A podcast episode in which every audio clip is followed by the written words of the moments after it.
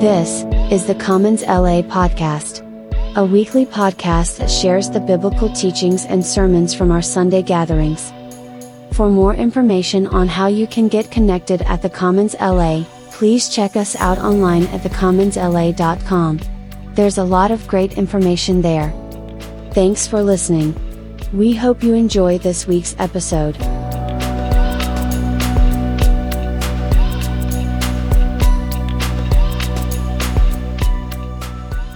Everyone. It's good to be with you. Um, we are going to be in Luke 15 today. So, as you can see inside your uh, Sunday liturgy handouts, Luke 15, 1 through 7. If you have a Bible, uh, you can open up there. We are in the last week of a series trying to unpack and examine what the scriptures have to say about the gospel of the kingdom. If you remember, what's our, what's our emphasis for this year? Learning to pray on mission. Learning to pray on mission, yeah. So we just humbly acknowledge that we don't feel like we know how to pray, and God has been teaching us and leading us, and that's the reason that we think we don't pray, is because no one's ever taught us. And so we've devoted ourselves to saying we will learn to pray, we must learn to pray.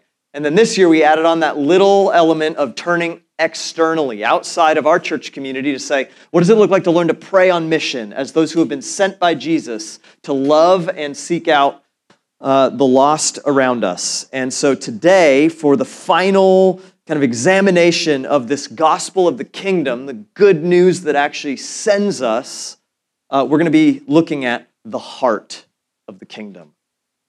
The heart of the kingdom, all right? Would you stand with me as we read Luke 15 so that we can posture our bodies with the respect of listening to God's word? And then I'm going to just invite somebody. One of the beautiful things about having a smaller group, got all those ladies going up to women's retreat, is just being able to take advantage of a smaller crowd. Meaning, uh, I'm going to invite one of you to pray for us um, after we read this. Sound good? So, Lord, um, no, I was going into prayer. Sorry. Sometimes you just go in autopilot. All right. Luke 15, 1 through 7. All the tax collectors and sinners were approaching to listen to, to him, that is Jesus. And the Pharisees and scribes were complaining, This man welcomes sinners and eats with them. So he told them this parable. What man among you who has a hundred sheep and loses one of them does not leave the 99 in the open field and go after the lost one until he finds it? When he has found it, he joyfully puts it on his shoulders, and coming home, he calls his friends and neighbors together, saying to them, Rejoice with me, because I've found my lost sheep. I tell you, in the same way, there will be more joy in heaven over, not, over one sinner who repents than over 99 righteous people who don't need repentance. Someone pray for us. Ask God's Spirit to speak to our hearts and lead us this morning.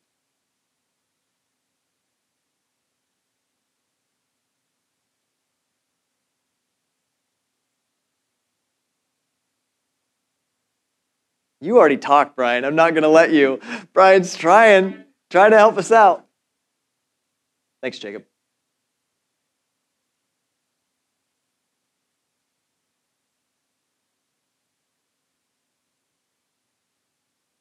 Mm-hmm. Yeah. Mm-hmm. Yeah. Amen. All right, you can take a seat.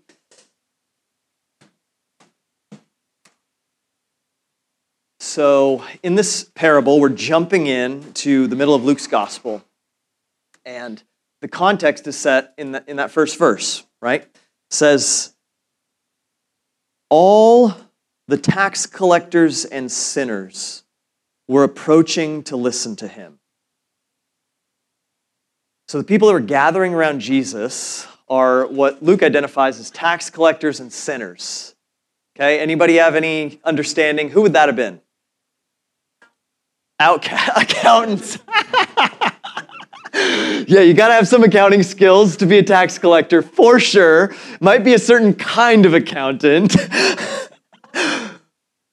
um, uh, uh, what did you say again, Connor? Outcasts. Yeah, outcasts. These are the people on the fringes. These are the people that were looked at by the quote unquote uh, upstanding religious Israelites, and they were looked down upon. They were looked down upon, but Jesus seemed to attract them. Okay, so a tax collector in this day was an Israelite by birth who had aligned themselves with the government of Rome in order to exact taxes for Rome, which was the occupying force of Palestine at the time. And they would leverage their connections, their community, their standing, and they would go and take from people, uh, their people, the Israelites, in order to funnel it up to Rome. And what they would notoriously do, as we see uh, with Zacchaeus, the tax collector, I believe in Luke 17, no, Luke 19, they would extort more than they were even told to take on behalf of Rome, and they would threaten people that would not pay them more. So, kind of like a little mob type situation going on, like, hey, I'm going to sic the powers of Rome on you if you don't give me this much money. And imagine if someone came to your door to collect your taxes. We got tax season like next month, right? Crazy. And they said, okay, this is how much you owe. And you know, this this year, in order to like keep the bills paid for me, I'm gonna take this much more from you. But imagine if like we were occupied by Russia and they were doing that. Right? So it's, it's this you are an insider working for the external force, the oppressive force. And so you were spurned socially. The person that you would not invite to your party was the one who was extorting you guys on behalf of the occupying power. Okay, you can kind of you start to understand why these people were pushed out to the perimeter, to the fringes of normal society.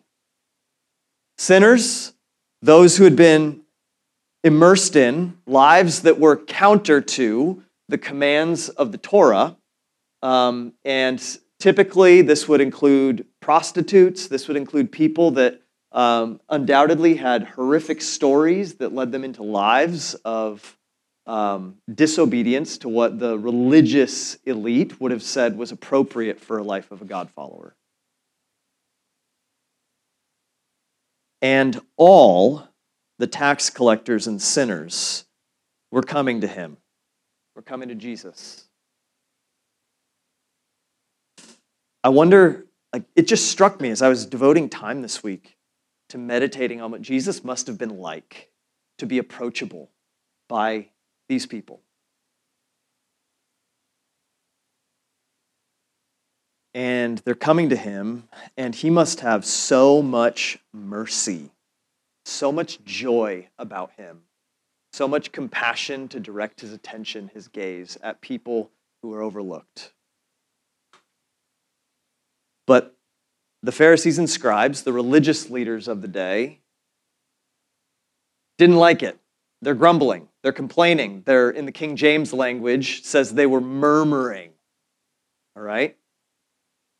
So Jesus tells a parable.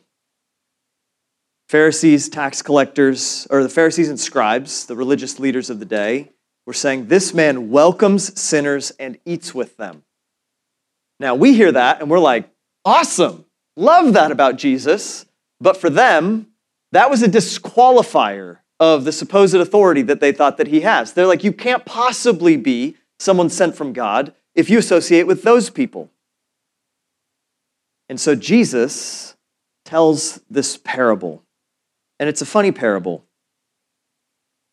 He says, What man among you who has a hundred sheep, imagine a shepherd out in a field, and one of them wanders off? Wanders off. It's probably like doing his count, and 90, 98, 99. Whoa, where's my hundredth sheep? Double check, count again. Um, for us dads in the room, we have a hard time keeping up with like three children while our wives are away on women's retreat. I'm like, one, two, three. Okay, got three. Brian's got to count to four. It's crazy. lost one at the park the other day. I bet what you didn't do is say, ah, well, I better, better just hunker, hunker down and cut the losses.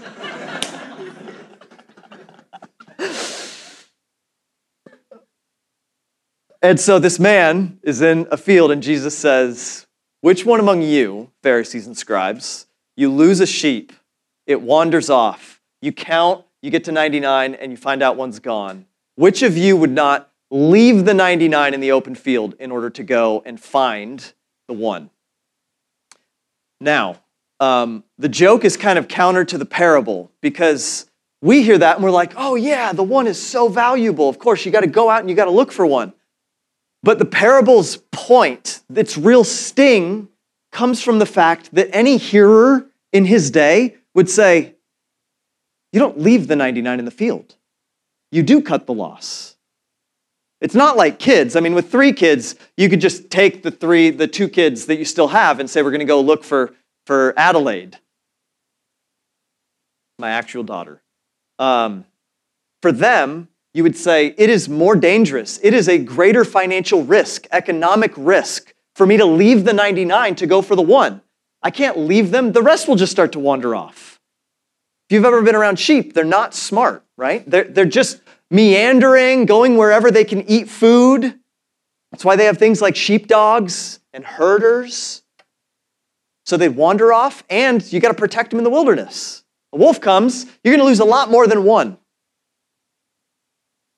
But Jesus says this contradictory lesson to them.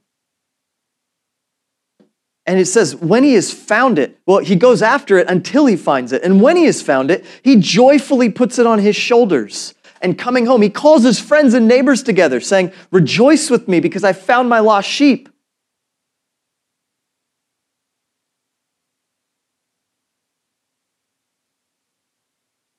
I tell you, in the same way, there will be more joy in heaven over one sinner who repents than over 99 righteous people who don't need repentance.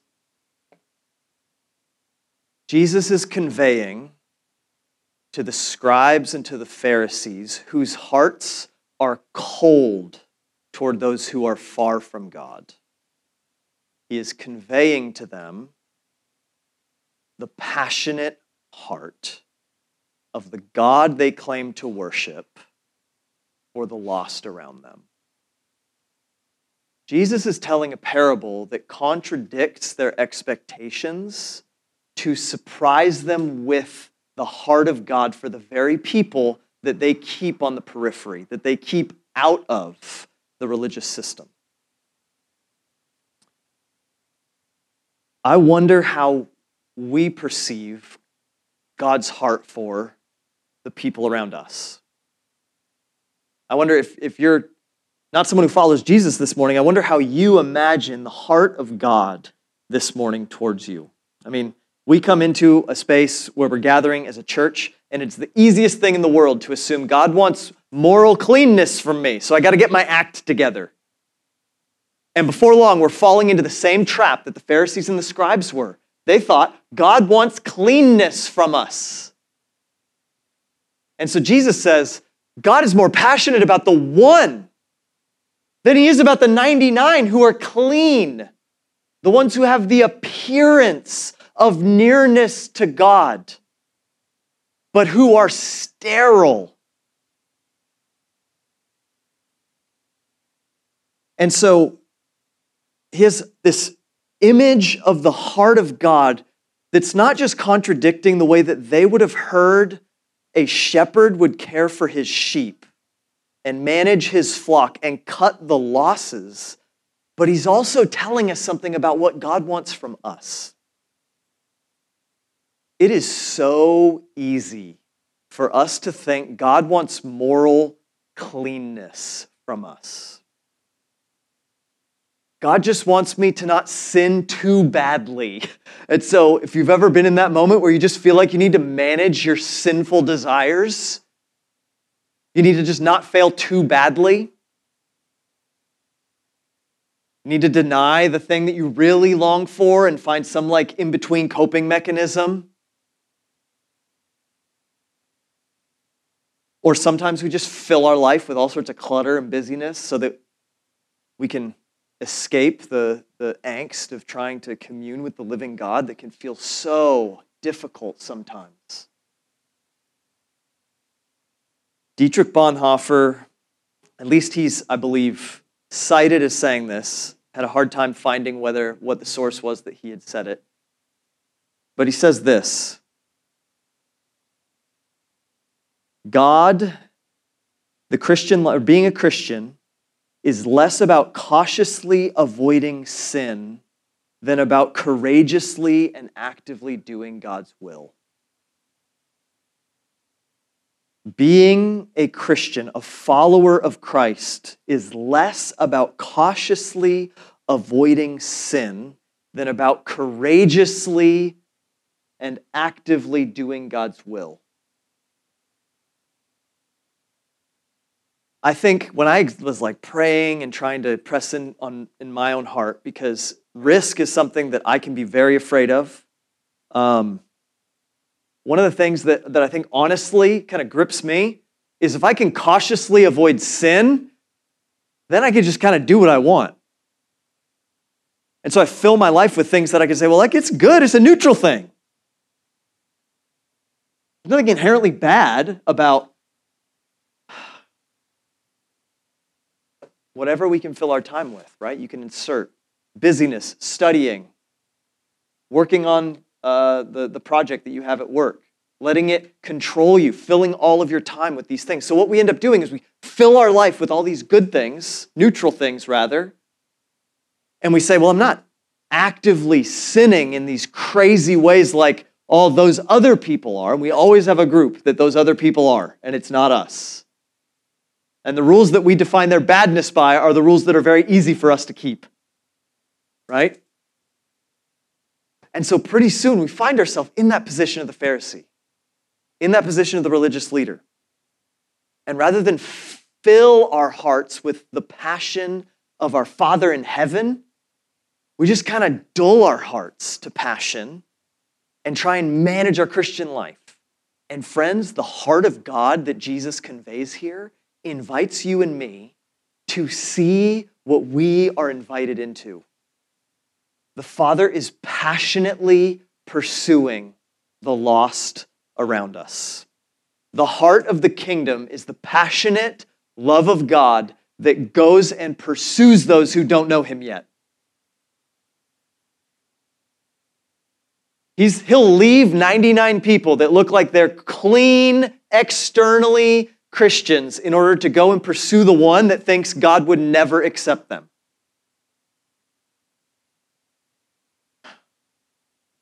And here's where the power really comes from. Here's where the power to melt our hearts that tend towards apathy. If you're like me, it is so easy to be passionless. That was the same passion that God had in pursuing you and me.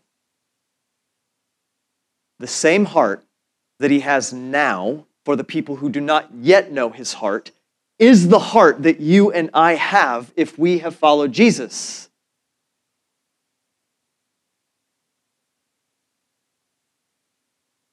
What that frees you and me from is thinking that we need to do something to earn God's joy over us. All the sheep did was get lost. And the father throws it on his back and brings it in back to town and throws a party. I want to challenge you, just like I challenge myself, to believe that you're coming home to Jesus. You're being lifted up on Jesus, the Good Shepherd's shoulders, and brought into the presence of the Father was a reason for all of heaven to celebrate.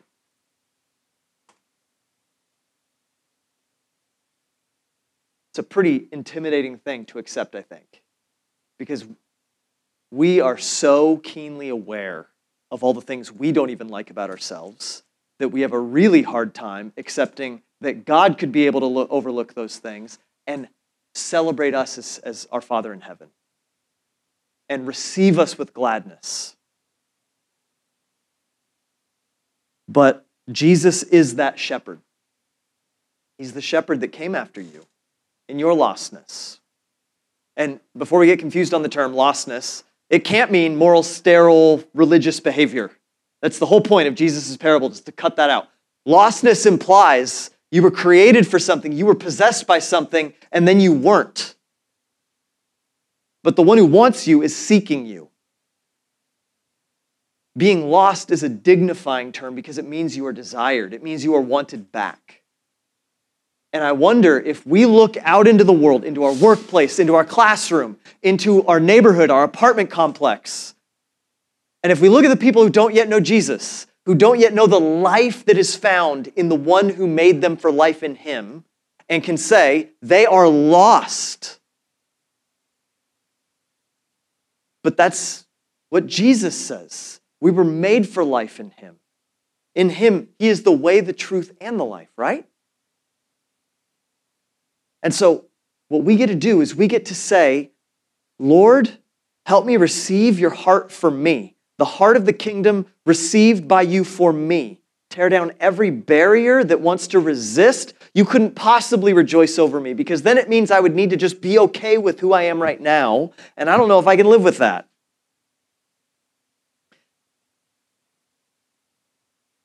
But that will spark your heart from apathy to passion. Because then, we don't need to give ourselves to all the stuff, all the burdens, all the pressure that the world heaps on us, all the expectations of our parents and our professors and our bosses. Our okayness is rooted in God's passionate pursuit and rejoicing over us. So, there are two things that I want for us this morning, that I think God wants for us this morning. Reading this about his own heart. The heart of the kingdom is to passionately pursue the lost. To passionately pursue the lost. So much so that the world looks at our passionate pursuit of the lost and says, You've left the 99. What are you doing, dude? And so we got to take worldly wisdom and set it aside and say there's a place for that. We want to be stewards, but we can't let earthly stewardship dictate over and against the passionate pursuit of the lost that's the heartbeat of the kingdom. Two shifts for us this morning. One is from apathy to passion. If we are apathetic, our all of our zeal will be sapped and we'll look at worldly wisdom and say, well, of course I want to pursue the lost around me. Of course I want to see the people that I know and love love Jesus, but and our whole value structure apart from passion and zeal and conviction will be out of whack. So here's what passion does. When I say passion, what I'm not talking about is all of us being the kind of personality type that's really extroverted and is really gregarious and is just outward facing, but a kind of controlled conviction about what ought to be and is not yet. To say, the God of the universe has created the people around me for communion with Him, for finding life in Him and they are confused and enslaved in the darkness to things of the world and to all the different powers that want to do all sorts of things except give life to image bearers of God. God's heart is passionately pursuing them, is leaning in. I do not want to be the reason that the people around me don't know about God's heart for them. In fact, I must not be the reason that people don't know about God's heart for them.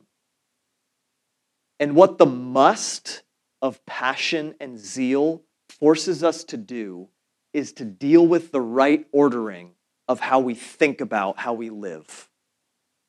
Because the minute we tell people about the love of Jesus, we're afraid that we're painted into a particular corner of what their idea of a Christian is.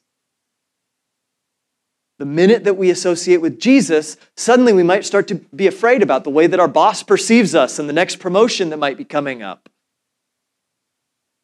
And what passion does and conviction does is it frames our vision according to God's vision of reality. And friends, that's just what reality is. The word that will last is the one that God speaks, not the one that your boss says, not the ones that your friends say, the ones that God says. I think that apathy is one of the root causes for a loss of us loving the lost around us. In, I'm talking our context, in you and me, because we are just so weighed down we're so caught up in trying to cope with life and its stresses with consuming stuff, and then we're just needing more of it tomorrow, and then needing more of it the next day, and then needing more of it the next day. We try and numb our sufferings. And rather than living full hearted with the passion that God would have for us, we just start to get apathetic.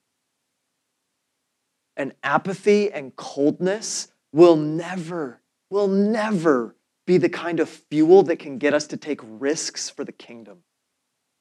But risk is out on the, the front lines where God Himself is. Jesus is pursuing the tax collectors and sinners, the outsiders and the lost and the least around us. And what that means is He's inviting us to participate with Him in His pursuit. And so, how's your heart this morning? Do you feel more apathy like me? Okay, I'll be totally honest. My, my heart, my gut level where passion resides is like a furnace that goes cold so fast. Okay? I have to stoke it. I start praying and I'm saying the right words, but there's no energy and zeal in them. Now, I don't think that's necessarily a moral thing. Again, I'm not saying you need to be a particularly type a particular type of personality. But zeal does matter because zeal reflects desire, and desire is a moral thing. God, the world isn't like, like imagine if I'm praying for my neighbor, Lord, would you please save, um, would you please save Spencer? Would you please save Homa and Millie? Um, open their eyes to see you. I trust you. Amen. Okay, that's one particular way of praying for them. That's a good thing. That's much better than not praying for them. But prayer that, that says in its longing, Lord, please save Spencer and Millie. Have mercy on them. Why haven't you saved them yet? I've spoken to you about them. I'm calling on your promises. You've told me your heart in, in the parable of the 99 and the one. You went for the one. They are the one. Pursue them. The reason that matters the reason that matters is because God is not a vending machine, but a father. Okay? If my kids come to me and say, hey, dad, can, uh, can I have some food? I'm like, no, I gave you food five minutes ago. Why do you still need food? But if my kid comes to me and says, Dad, please, I need food so bad. I need it so badly. You know, I'll ask him, How long has it been? I haven't eaten in, in a whole day. Oh, please, here's food, right? That kind of passion doesn't arise just from not having eaten for five minutes. That passion arises from longing, from craving, from hunger. And as our Father in heaven, one of God's ambitions for us as his children is to mature us.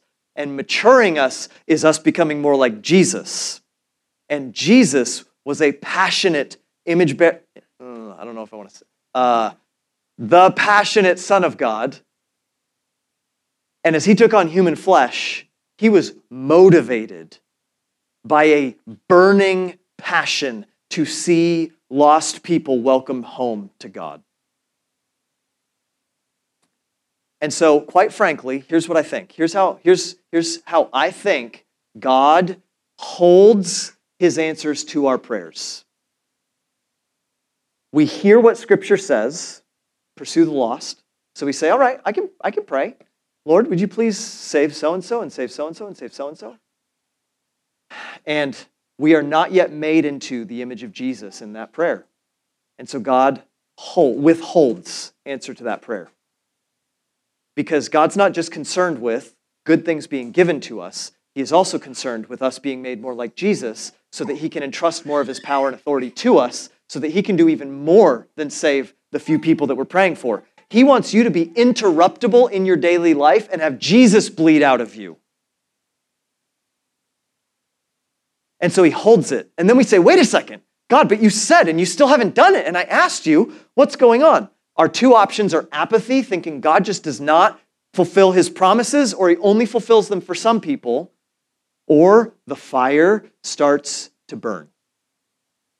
Because we see our, his promises and we see our lives and the things that we've asked him for, and they haven't met yet. And God's inviting us to stoke the flame. He is inviting us to become more like Jesus.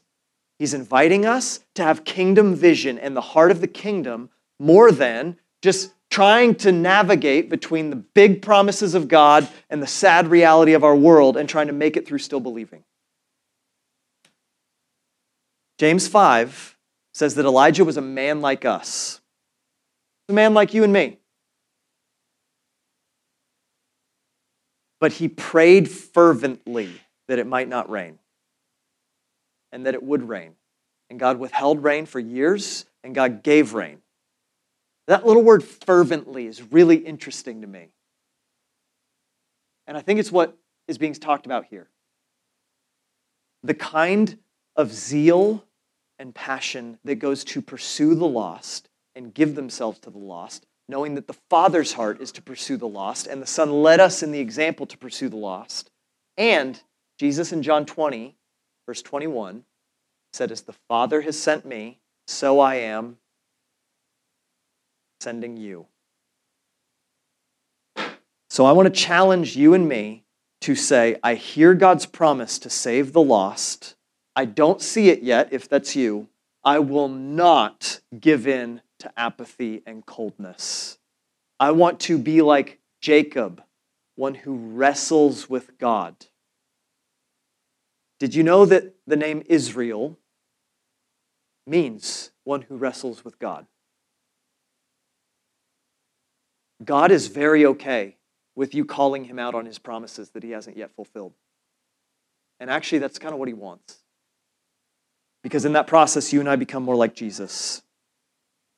The second transition, there's from apathy to passion. The second transition is from looking upward to looking downward. Um, Jesus was not content with the religious leaders. He was not coming to just bless them, give them a little level up in their spirituality. Jesus went for the people who were marginalized and outcast. There's a reason for that. Because the marginalized and the outcast are open hearted and hungry for something.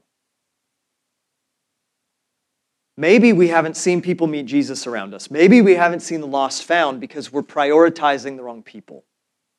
This gets a little uncomfortable, but it's the testimony of the New Testament. Paul, when he's speaking to the First Corinthians, or to the First Corinthians, when he's speaking to the Corinthians, he says, Hey guys, not many of you were of noble birth. Not many of you were accounted wise in the eyes of the world. Not many of you were, and he just kind of lists off. What he's trying to say is God seeks out the people on the periphery, the people who have been oppressed and kicked out of all the positions of power and influence in the world because he's mad about it. There's injustice all over the place. And so when Jesus comes and says, Blessed are the poor, for theirs is the kingdom. Blessed are those who hunger and thirst for righteousness. Blessed are those who mourn, for they shall be comforted. What he's saying is, My kingdom belongs to those who are open to it and you want to know who's open to it? Everyone on the perimeter of the kingdom of this world. I remember when um, one of my first experiences in ministry was with a ministry back in my hometown. I'd gone home for the summer from college after meeting Jesus, and the, the mentor there, the kind of leader, he said, Here's our strategy. We get the quarterback of the high school football team, and then everyone else follows. That's our strategy for seeing a bunch of people meet Jesus. Here's the problem with that strategy the quarterbacks don't often choose Jesus. And if they do, it's because there's some social arrangement so that it's pretty cool to be a Christian. That's funny to us now because it's not the case anymore. But in my hometown, it was kind of like that. That's not Jesus' strategy. That shouldn't be our strategy. So this week, what I did was intentionally tried to say, Lord, where in the spaces where I am, where I am around lost people all the time. I play basketball with them. We go to a game shop on Saturday nights where we're playing this Disney card game with them. We have neighbors. And guess who I found myself naturally gravitating towards? The people that everybody else was gravitating towards. And then I looked around and I saw the guy sitting by himself over in the corner just waiting for the next basketball game.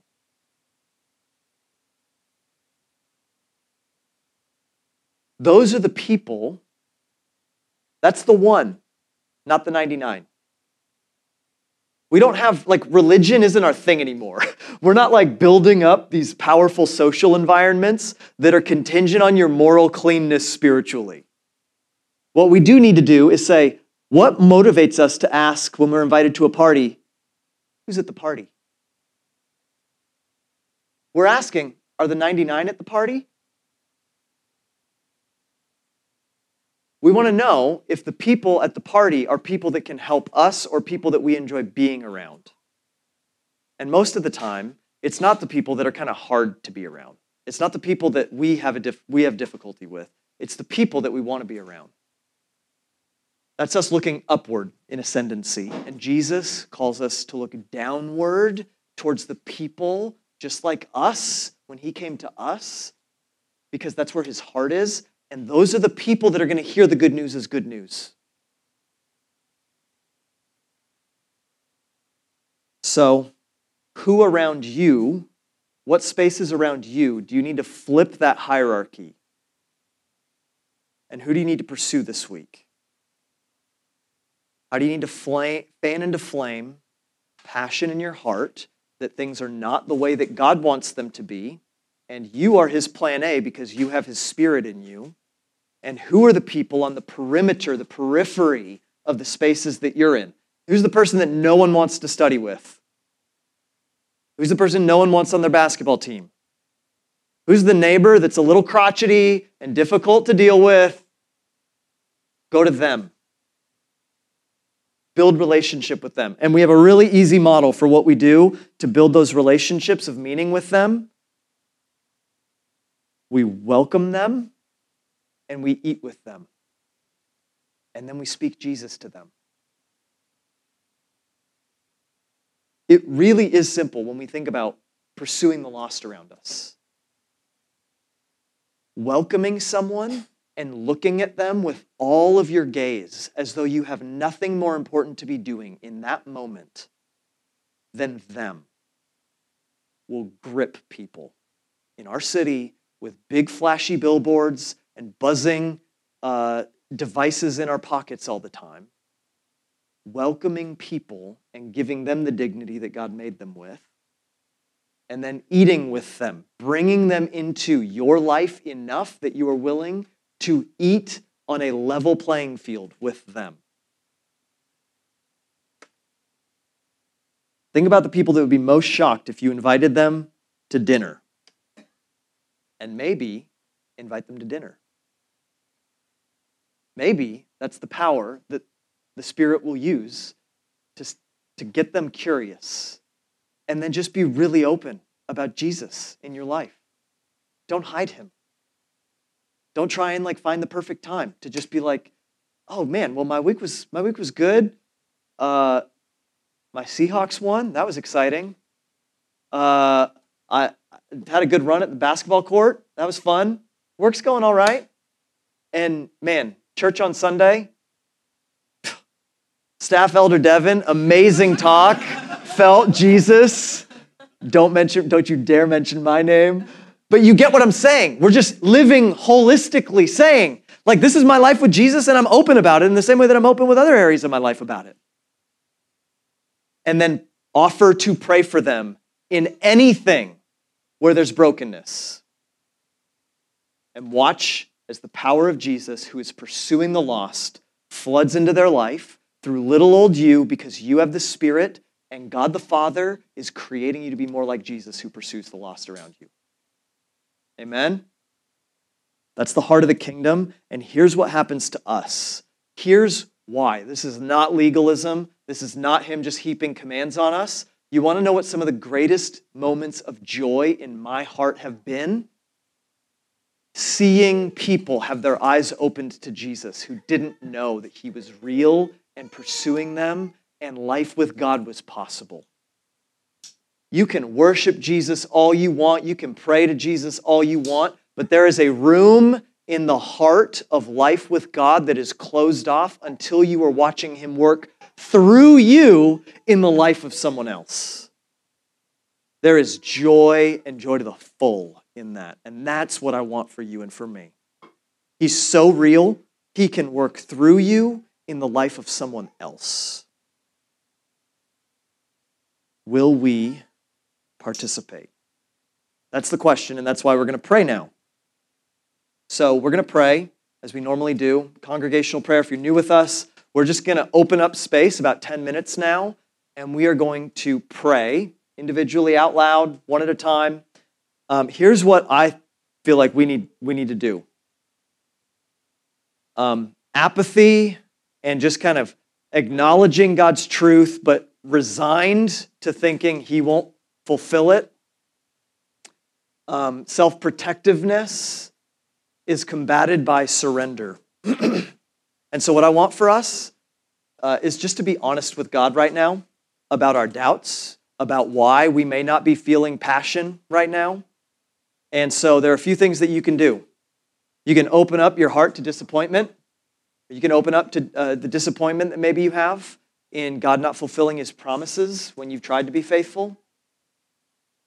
You could just give over and surrender your suffering or your sin to him and say, Lord, I'm having a really hard time with this right now, but I want to trust you in the midst of this and I want to be faithful to your promises even in the midst of this.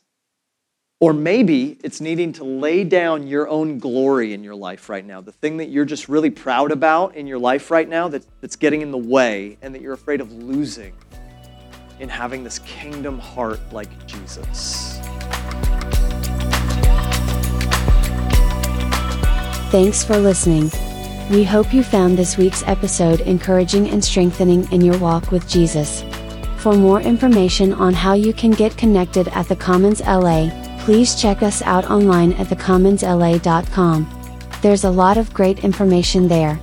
Also, We'd love to have you join us at one of our church gatherings on Sunday mornings at 10 a.m. at Upside Down Cafe in Westwood Village. We hope you'll continue to enjoy these podcast episodes.